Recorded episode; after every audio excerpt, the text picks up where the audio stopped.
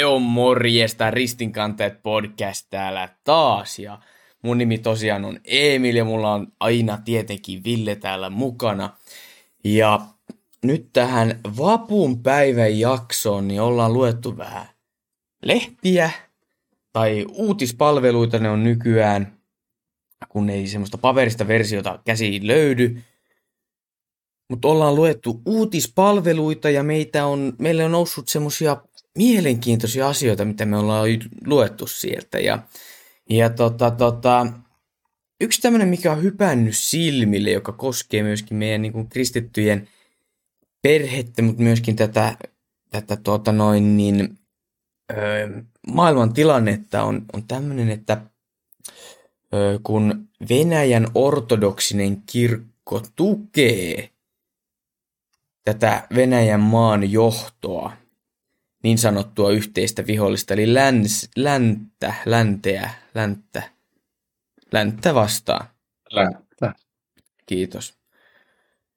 Ja, ja, ja aika paljon kohua on nostanut tämän ortodoksisen kirkon patriarkan, ö, oliko se Kirilli vai mikä sen nimi oli? Joo, Kirill, en muista sitten paremmin nimiä. Joo.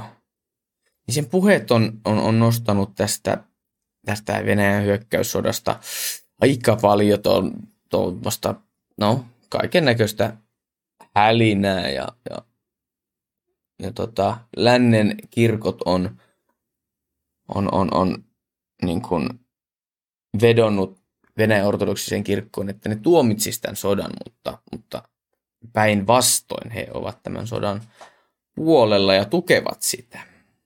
Mm. Kyllä.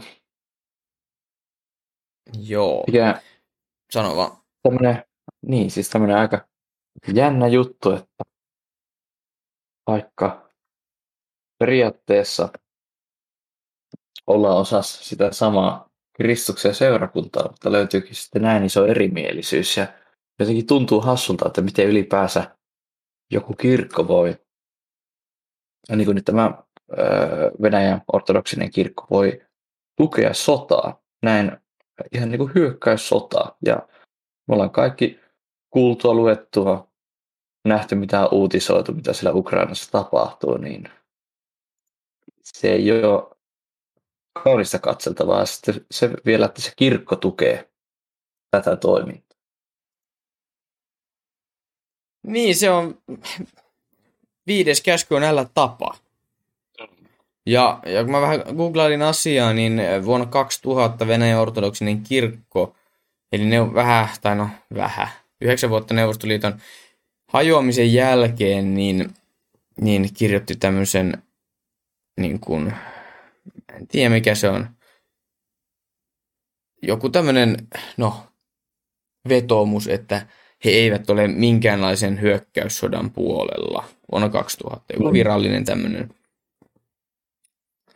kannanotto. Joo, joo. En tiedä millä nimellä se kulkee, mutta... Joku sortin lausunto. Niin, et vuonna 2000, 22 vuotta sitten, niin virallinen kanta oli se, että, että ollaan kaikenlaisen hyökkäyssodan, niin kaikenlaista hyökkäyssotaa vastaan. Hmm. Mutta, mutta nyt sitten 22 vuotta myöhemmin niin tuetaan hyökkäyssotaa. Ja, ja tähän tietysti on varmasti monia syitä, mutta kyllä toi, toi meidän itänaapurin tämä länsiviha ja, ja tämä vastakkainasettelu länsi ja, ja Venäjä, niin onhan se aivan valtava, plus se kaikki propaganda ja, ja tämmöinen, no se ei ole enää edes propagandaa, vaan se on, se on vaan elämäntapa vääristellä totuutta ja että kaikki on, kaikki on lännen vika niin, niin kyllä se elää niin vahvasti siellä kulttuurissa, että, että se on myöskin niin kuin kirkon, kirkon piireissä se ajatustapa. Kyllä, siis se on niin kuin joka elämänpiiri saatu sisälle, sisällytettyä ja se on minusta jotenkin järkyttävää, että 20 vuotta loppujen lopuksi on, no onhan se suht pitkä aika, mutta aika lyhyt aika siihen kumminkin, että kirkko tekee tuollaisen täyskäännöksen sanomisissaan.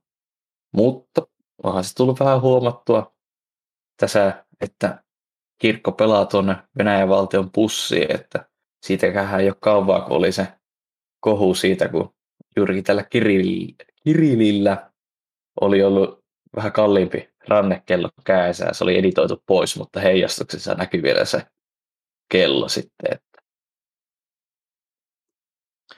Kyllä se on, kaikki tahot, tahot, tahot tuota noin, niin kyllä aika pitkälti niin sanotusti nuoleskelee Putin, Putinia, että et, et, on, ollaan siellä niiden myönnytyksien perässä, on se sitten urheiluliitot tai urheilujoukkueet tai oligarkit tai poliitikot, niin kun olet Putinin puolella, niin saat jotain hyvää siitä. Niin moti- se näköjään motivoi ihmisiä ja miksei motivoisi. Mutta toi on, toi on tota noin niin, ei, tai, tai se ei ole ainut, ainut syy, vaan onhan siinä se pelko myöskin siitä, että mitä sitten tapahtuu, kun asettuu Putinia vastaan. Että mm. jos nyt katsotaan, katsotaan, mitä Venäjällä on tapahtunut, aluksi uutisoitiin aika paljon siitä, että mielenosoituksia ja ihmisiä vankilassa ja, ja tota noin, niin edespäin, mutta nyt ei ole kyllä mun silmiin hypännyt hirveästi mitään. mitään että aika hyvin ne on vissiin saanut tukahdetut, tukahdetettua siellä ne isoimmat mielenosoitukset. Ja, ja, ja. Onhan niillä niitä kylmän sodan aikaisia vankileirejä Siperia täynnä, että ei, sin, ei muuta kuin sinne vaan, sinne mm. vaan porukkaa, jos tota noin, niin ne ei tee niin kuin valtiojohto haluaa, että onhan siinä sekin pelko. Sekin Kyllä. pelko. Sitten kun tuommoinen talous on, no ei nyt kaatumassa, mutta noin huonolla jamalla, niin, niin on, se, on se, jos joltain kirkolta viiään kaikki rahat veke, niin on se iso juttu. Eihän ne pysty pyörittämään sitä. varmasti tässä on myöskin tämmöistä pelkoa siitä, että et, et, et, mitä tapahtuu sitten, jos me asettutaan vastaan. Kyllä, kyllä. Ja tämä koskee siis tämä kannanotto mun käsittääkseen vaan niin kuin Moskovan patriarkaattia. Eli, Joo. eli niin kuin yksittäiset seurakunnat ei, no varmasti, varmasti jotkut tukee sitä, mutta suurin osa mun käsittääkseni ei tue tätä hyökkäyssotaa. Ja esimerkiksi tämä Suomen niin kuin Venäjän, venäjänkielinen ortodoksikirkko, jotka on, on yhteydessä tähän Moskovan patriarkaattiin, niin, niin öö, sanoo, että, että tota, ilman oman piispan lupaa pappi tai seurakunta ei voi irtautua äitikirkostaan. Ja mm. nykytilanteessa sotilaallis, sotatilanteessa patriarkaatin alaisuudesta irtaantuminen ei rovasti mukaan ole suuri huolenaihe, eikä se ratkaisi mitään. Ne ei pysty edes edes, edes tota noin, niin irrottautumaan sieltä. Se vaatisi ton patriarkka Kirillin luvan. Tämä on siis Joo. Ylen uutinen tästä aiheesta, missä joo. lukee näin. Mutta joo, siis aika, aika lailla niin kuin, tällä hetkellä tuo ortodoksinen kirkko on vähän niin kuin jakautunut siinä mielessä kahtia, että oikeastaan se on se Venäjän sisäinen kirkko, joka niin kuin kannustaa tätä, tai no kannustaako väärä sana, no hyväksyy, hyväksyy sen Ukrainan sodan, sodankäynnin siellä ja sitten kaikki muut, niin kuin tämä läntinen ortodoksinen kirkko, onkohan, onkohan se Byzantin ortodoksinen kirkko vai Konstantinopoli, niin olikin, joo, Konstantinopoli ortodoksinen kirkko, niin se on tuominut täysin tämä teo. Kyllä, ja, ja myöskin kaikki muut niin kuin kirkot, katolinen kirkko ja totta totta kai. protestanttiset kirkot tietenkin, mutta, mutta toi, se, on, se on jännä, miten toi Venäjän ö, propaganda toimii, että et, et siellä niin kuin ihmiset oikeasti uskoo, että tämä on hyvä asia tämä hyökkää, vaikka kaikki mm. ei uskokaan, mutta iso osa uskoo, ja, ja tota, tämä niin kuin, öö, mik, miksi sitä kutsutaan, jos on kohdistettu mainonta, niin, niin Venäjällähän käytetään samaa teknologiaa ja, ja sitä kautta käytetään kohdistettua propagandaa, eli erilaista propagandaa näytetään erilaisille ihmisille. Ja sitä kautta ne on tehostanut tätä propagandaa. Esimerkiksi ää, vanhemmille venäläisten, venäläisille kansalaisille, jotka muistaa vielä hyvin ää, lainausmerkeissä Neuvostoliiton kultaajat, niin on niin kuin semmoista propagandaa, missä sotilaat auttaa jotain baabuskaa, vanhaa rouvaa kantamaan jotain tavaroita, ja niillä on Venäjän lipun vieressä Neuvostoliiton lippu. Mutta sitten mm. nuorisolle, joka, niin kun, joiden mielestä Neuvostoliitto ei ollut cool, niin voidaan näyttää niin kun periaatteessa sama kuva, mutta ilman sitä Neuvostoliiton lippua. Tämä nyt oli vain yksi esimerkki, mutta, mutta myöskin tätä mainos, mainos, tai mainontaa, kun tuota propagandaa, kohdistettua propagandaa käytetään myös varmasti niin kuin, öö, kirkkoon kuuluvia vastaan. Näytetään, muista uutisoitiin jossain vaiheessa, että näytetään enemmän, enemmän niin kuin, öö, sitä, että mitä, mitä Ukraina on tehnyt, tehnyt kirkoille ja miten Ukrainassa niin kuin, ollaan hylä, hylätty kirkkoja ja niin edespäin. No joo. joo Mutta kumminkin, joo. että se kohdistettu Kyllä. propaganda on iso juttu ja sitä kautta pystytään syöttämään aika paljon näille kansalaisille ihan mitä tahansa.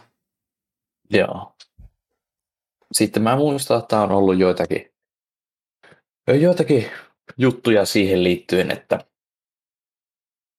ää, joku pappi ortodoksisen kirkossa Venäjällä on hän niin puhunut tätä Venäjän erikoisoperaatiota vastaan, niin sitten on tullut sakkorangaistusta tai ää, muuta huomautuksia. En ole vankeustuomioista aivan varma, että onko niitäkin tullut, mutta sielläkin se, että vaikka kaikki ei ole ää, samaa mieltä, niin kumminkin se hiljennetään sitten voimakeino. On joo, ja Suomessakaan tämä, tämä tota noin, niin Suomen moskovalainen ortodoksinen kirkko, niin, niin tämä Moskovan patriarkaatti on kieltänyt politiikasta puhumisen kokonaan. Se, että miten se oikeasti toteutuu, niin en tiedä, mutta, mutta on kiellettyä puhua politiikasta kirkon sisällä. Täysin. Se on aika jännä. Se on jännä. Mutta hei, meillä ei ole pelkästään tällaisia kristittyjä erimielisyyksiä ihan maailmanlaajuisesti, vaan kyllä mä uskon, että täältä mitä ihan kotoa Suomestakin löytyy ihan mielenkiintoisia keissejä asiaan liittyen. Joo, meillä tota noin niin toinen, tai itse asiassa tästä, ää, tästä äskeisestä aiheesta nousi toinen juttu mieleen, mitä on tapahtunut täällä Suomessa. Moni on varmaan kuullut semmoisesta kuin Kuopion Luther-säätiö. Ja, ja siellä on ollut kaiken näköistä, mi, mi, millä, miten sanoisi kauniisti, ö, draamaa asioihin liittyen. Ja, ja tota, no, se nyt on ollut pinnalla jo jonkun aikaa. Haluatko Ville selittää niille, jotka ei, ei tiedä tästä, että mikä, mikä keissi on kyseessä? Joo, no tämmöinen esimerkkitapaus siitä, että Luther-säätiöhän ihan niin kuin näin lyhyesti esiteltynä, niin se on siis tämmöinen, onkohan lähetyshiippakunta nyt se oikea termi sille, mutta se on niin kuin kirkosta, Suomen luterilaisesta, evankelis-luterilaisesta kirkosta pois lähtenyt osa, joka aikoinaan lähti suurimmilta osin sen takia, kun tuli tämä naispapeuskysymys. Niin he lähtivät pois, koska kannattivat tätä perinteistä, perinteistä järjestystä, että mies on, vain mies voi toimia pappina. No, kumminkin. Kuopiossa Öö, tai no yleisesti Luther-säätiöllä kirkolla, seurakunnilla, niin ei ole kovin hyvät välit, koska ne on just niin kuin lähtenyt pois kirkosta, niin ne ei oikein halua, tai seurakunta ei halua olla, kirkko ei halua olla tekemisen Luthersäätiön kanssa, niin Kuopiossa oli tämmöinen keissi, että muslimit olivat pyytäneet vuokrata seurakunnan tiloja omaan toimintaansa, ihan islamin uskoiset, ja seurakunta oli antanut ne tilat niiden käyttöön. No sitten kun Luther-säätiö oli pyytänyt tätä samaa, joka on kristillinen järjestö, että he saisivat vuokrata näitä tiloja, niin heitä se oli kielletty. Ja tästähän voi vetää aika montakin kysymysmerkkiä. Niin, tämmöinen ensimmäinen asia, mikä niin kuin nousee mulla, mulla kysymykseksi, että ihan oikeasti kasvakaa aikuisiksi. Että tommonen mun mielestä on naurettavaa, että niin kuin jonkun pitkävihaisuuden, siis eri mieltä voi olla. Mutta tämmöistä mm-hmm. pitkävihaisuutta ja, ja tämmöistä lapsellista niin kuin kikkailua kaikkien asioiden kanssa, niin mielestäni se on ihan naurettavaa. Naurettavaa. Ei, en, en kyllä nyt ymmärrä, ymmärrä tämmöistä, että joo, voidaan olla eri mieltä, ei siinä mitään, mutta tarviiko sitä sitten niin kuin pitää sitä eri mieltä olevaa puolta verivihollisena, vaikka loppujen lopuksi ihmiset näiden säätiöiden tai kirkkojen sisällä ei eroa toisistaan hirveästi. Ei. Muuta kuin loppujen lopuksi. Yhden Tässä. kahden kysymyksen kautta, niin, tai se, että miten rea- tai niin. Pari kysymystä erottaa ihmiset ja sitten ollaan niin sanotusti verivihollisia, niin se on kyllä vähän hassua mun mielestä. Enemmän pitäisi olla yhteistä kuin sitä, missä näkemykset eroaa. Ja kuitenkin sama, sama Jeesus pitäisi siellä olla, niin no. on jännä, että saadaan tällaista hienoa jakoa kumminkin aikaiseksi. Joo, tämä on, tämä on melko yleistä nykyään. Me ollaan puhuttu aikaisemminkin tässä podcastissa siitä, miten, miten niin kuin nähdään eri mieltä olevat ihmiset vihollisina, eikä suostuta niin kuin keskustelemaan heidän kanssa tai, tai selvittämään asioita, vaan vain sen takia, että toi on eri mieltä kuin minä, niin se pitää tuhota tai, mä, tai sen kanssa ei olla missään tekemisissä. Mm. Ja se on ihan nykypäivän ajattelua ja mun mielestä aivan naurettavaa. Toi on jotain, mitä, mitä pikkulapset tekee hiekkalaatikolla. Että se ei, se ei mun mielestä kuulu varsinkaan tämmöisten ison, isojen kirkkojen kautta, kautta tuota säätiöiden toimintaan. Vähän sama, mitä politiikassa tapahtuu, tapahtuu niin tämmöistä kärjistelyä. Ehkä se vaan vetää sitten ihmisiä puoleensa, mutta että no joo, vaikea se tästä tota noin, niin kotipenkiltä on lähteä maailmaan muuttamaan, mutta ärsyttää. No. joo, ärsyttääkö, ärsyttääkö ihmiset, jos osaa käyttäytyä? Tää juurikin. Se juurikin. Ja siis tämä on ihan, tuntuu, että näin kristillisissä piireissä tämä rajojen vetäminen, se on erittäin yleistä sille, että keiden kanssa halutaan olla ylipäänsä tekemisissä ja näin. Niin. Joo, se, se on eri asia, että kenen kanssa halutaan olla tekemisissä. Siis kyllä mäkin valitsen esimerkiksi kaveripiirini tosi tarkkaan, kenen kanssa mä vietän paljon aikaa ja kenen kanssa mä vietän vähemmän aikaa. Totta kai mä vietän niiden kanssa aikaa, joilla on öö, niin kuin samat arvot kuin mulla ja, ja joiden kanssa niin kuin mä tunnen, tunnen oloni, että mulla on, mulla on hauskaa ja, ja tunnen oloni niin kuin mut hyväksytään siinä porukassa ja niin edespäin. Ei siinä mitään, mutta se, että, mm. että ei suostu niin kuin olemaan missään tekemisissä tämmöisten kanssa, joilla on, niin, joilla on ero, eroavat arvot ja, ja niin kuin, öö, poistetaan ne kokonaan omasta elämästä, niin se on väärin. Toki se se, että kenen kanssa viettää aikansa, se on aina oma valinta, mutta tämmöiset niin kuin isot kysymykset, että okei, sulla on toi mielipide, niin sua ei ole enää olemassa, niin, niin eihän se vie mitään asiaa mihinkään suuntaan. Se, sillä on mitään positiivista vaikutusta. Joo, hyvä tarkennus tuli sieltä. No joo. Mitä me tästä sitten opimme? Miksi me halusimme nostaa näitä asioita esille?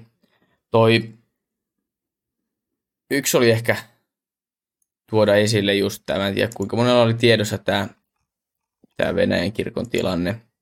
Toinen oli ehkä se, että ähm, saada miettimään, että mikä on oikeasti tärkeää ja, ja, ja mikä, niin kuin, mikä ohjaa meidän päätöksiä elämässä, että onko se meidän kirkon tai säätiön linjaus johonkin asiaan, vai onko se jotain, mitä me itse ajatellaan ja mitä mieltä me itse ollaan.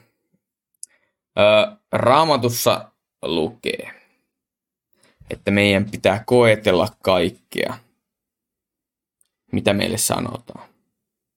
Meidän pitää olla avoimin sydämin, mutta meidän pitää koetella kaikkea. Eli seurakunnan tehtävä on arvioida ja loppupäässä sitten myöskin päättää se, että mikä on Jumalasta ja mikä ei ole Jumalasta. Mikä on hyväksi seurakunnalle ja mikä ei ole hyväksi seurakunnalle. Se on niin kuin mm. seurakunnan tehtävä. Eli meidän pitää ottaa kriittisesti vastaan, mitä meille sanotaan. Ja arvioida sitä, että okei, oliko tämä nyt oikein vai oliko tämä nyt väärin. Ja, ja tämä on ehkä nimenomaan, jo, nimenomaan arvioida sitä raamatun pohjalta, joka on sitten se ohjenuora, että onko se oikein tai väärin. Juuri näin, juuri näin. Uh, jotain mun piti sanoa vielä. Sori, tuli keskeytetty. Oot sä tommonen kauhean epäkohtelias. Nyt sä oot mun verivihollinen ja mä en oo sun kanssa puhevälissä enää koskaan. Ja mä järjestän no niin. tämmöisen cancel-kulttuuri, kulttuuriaallon juoksemaan sun yli. Ja... No niin. no niin, joo. Kyllä nyt tuli paha mieli. Tuli paha mieli. Mutta joo, meidän tehtävänä on, on koetella sitä, että mikä on oikein. Tutkia raamatun pohjalta, onko se oikein. Jos ei se ole oikein, niin meidän tehtävä on myöskin puuttua siihen. Eikä mm. vaan istua sivussa ja katsoa koska se on lähes yhtä paha tai yhtä paha kuin se, että olisi mukana siinä tekemässä sitä väärää. Kyllä. Selvä.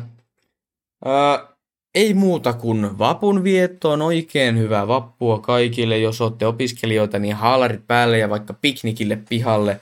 Täällä Tampereella ainakin aurinkoinen keli nyt viikonloppuna ja ja ei muuta kuin oikein hyvää vappua. Me palataan taas pari viikon päästä. Se on moro. Kyllä, ai. Moro.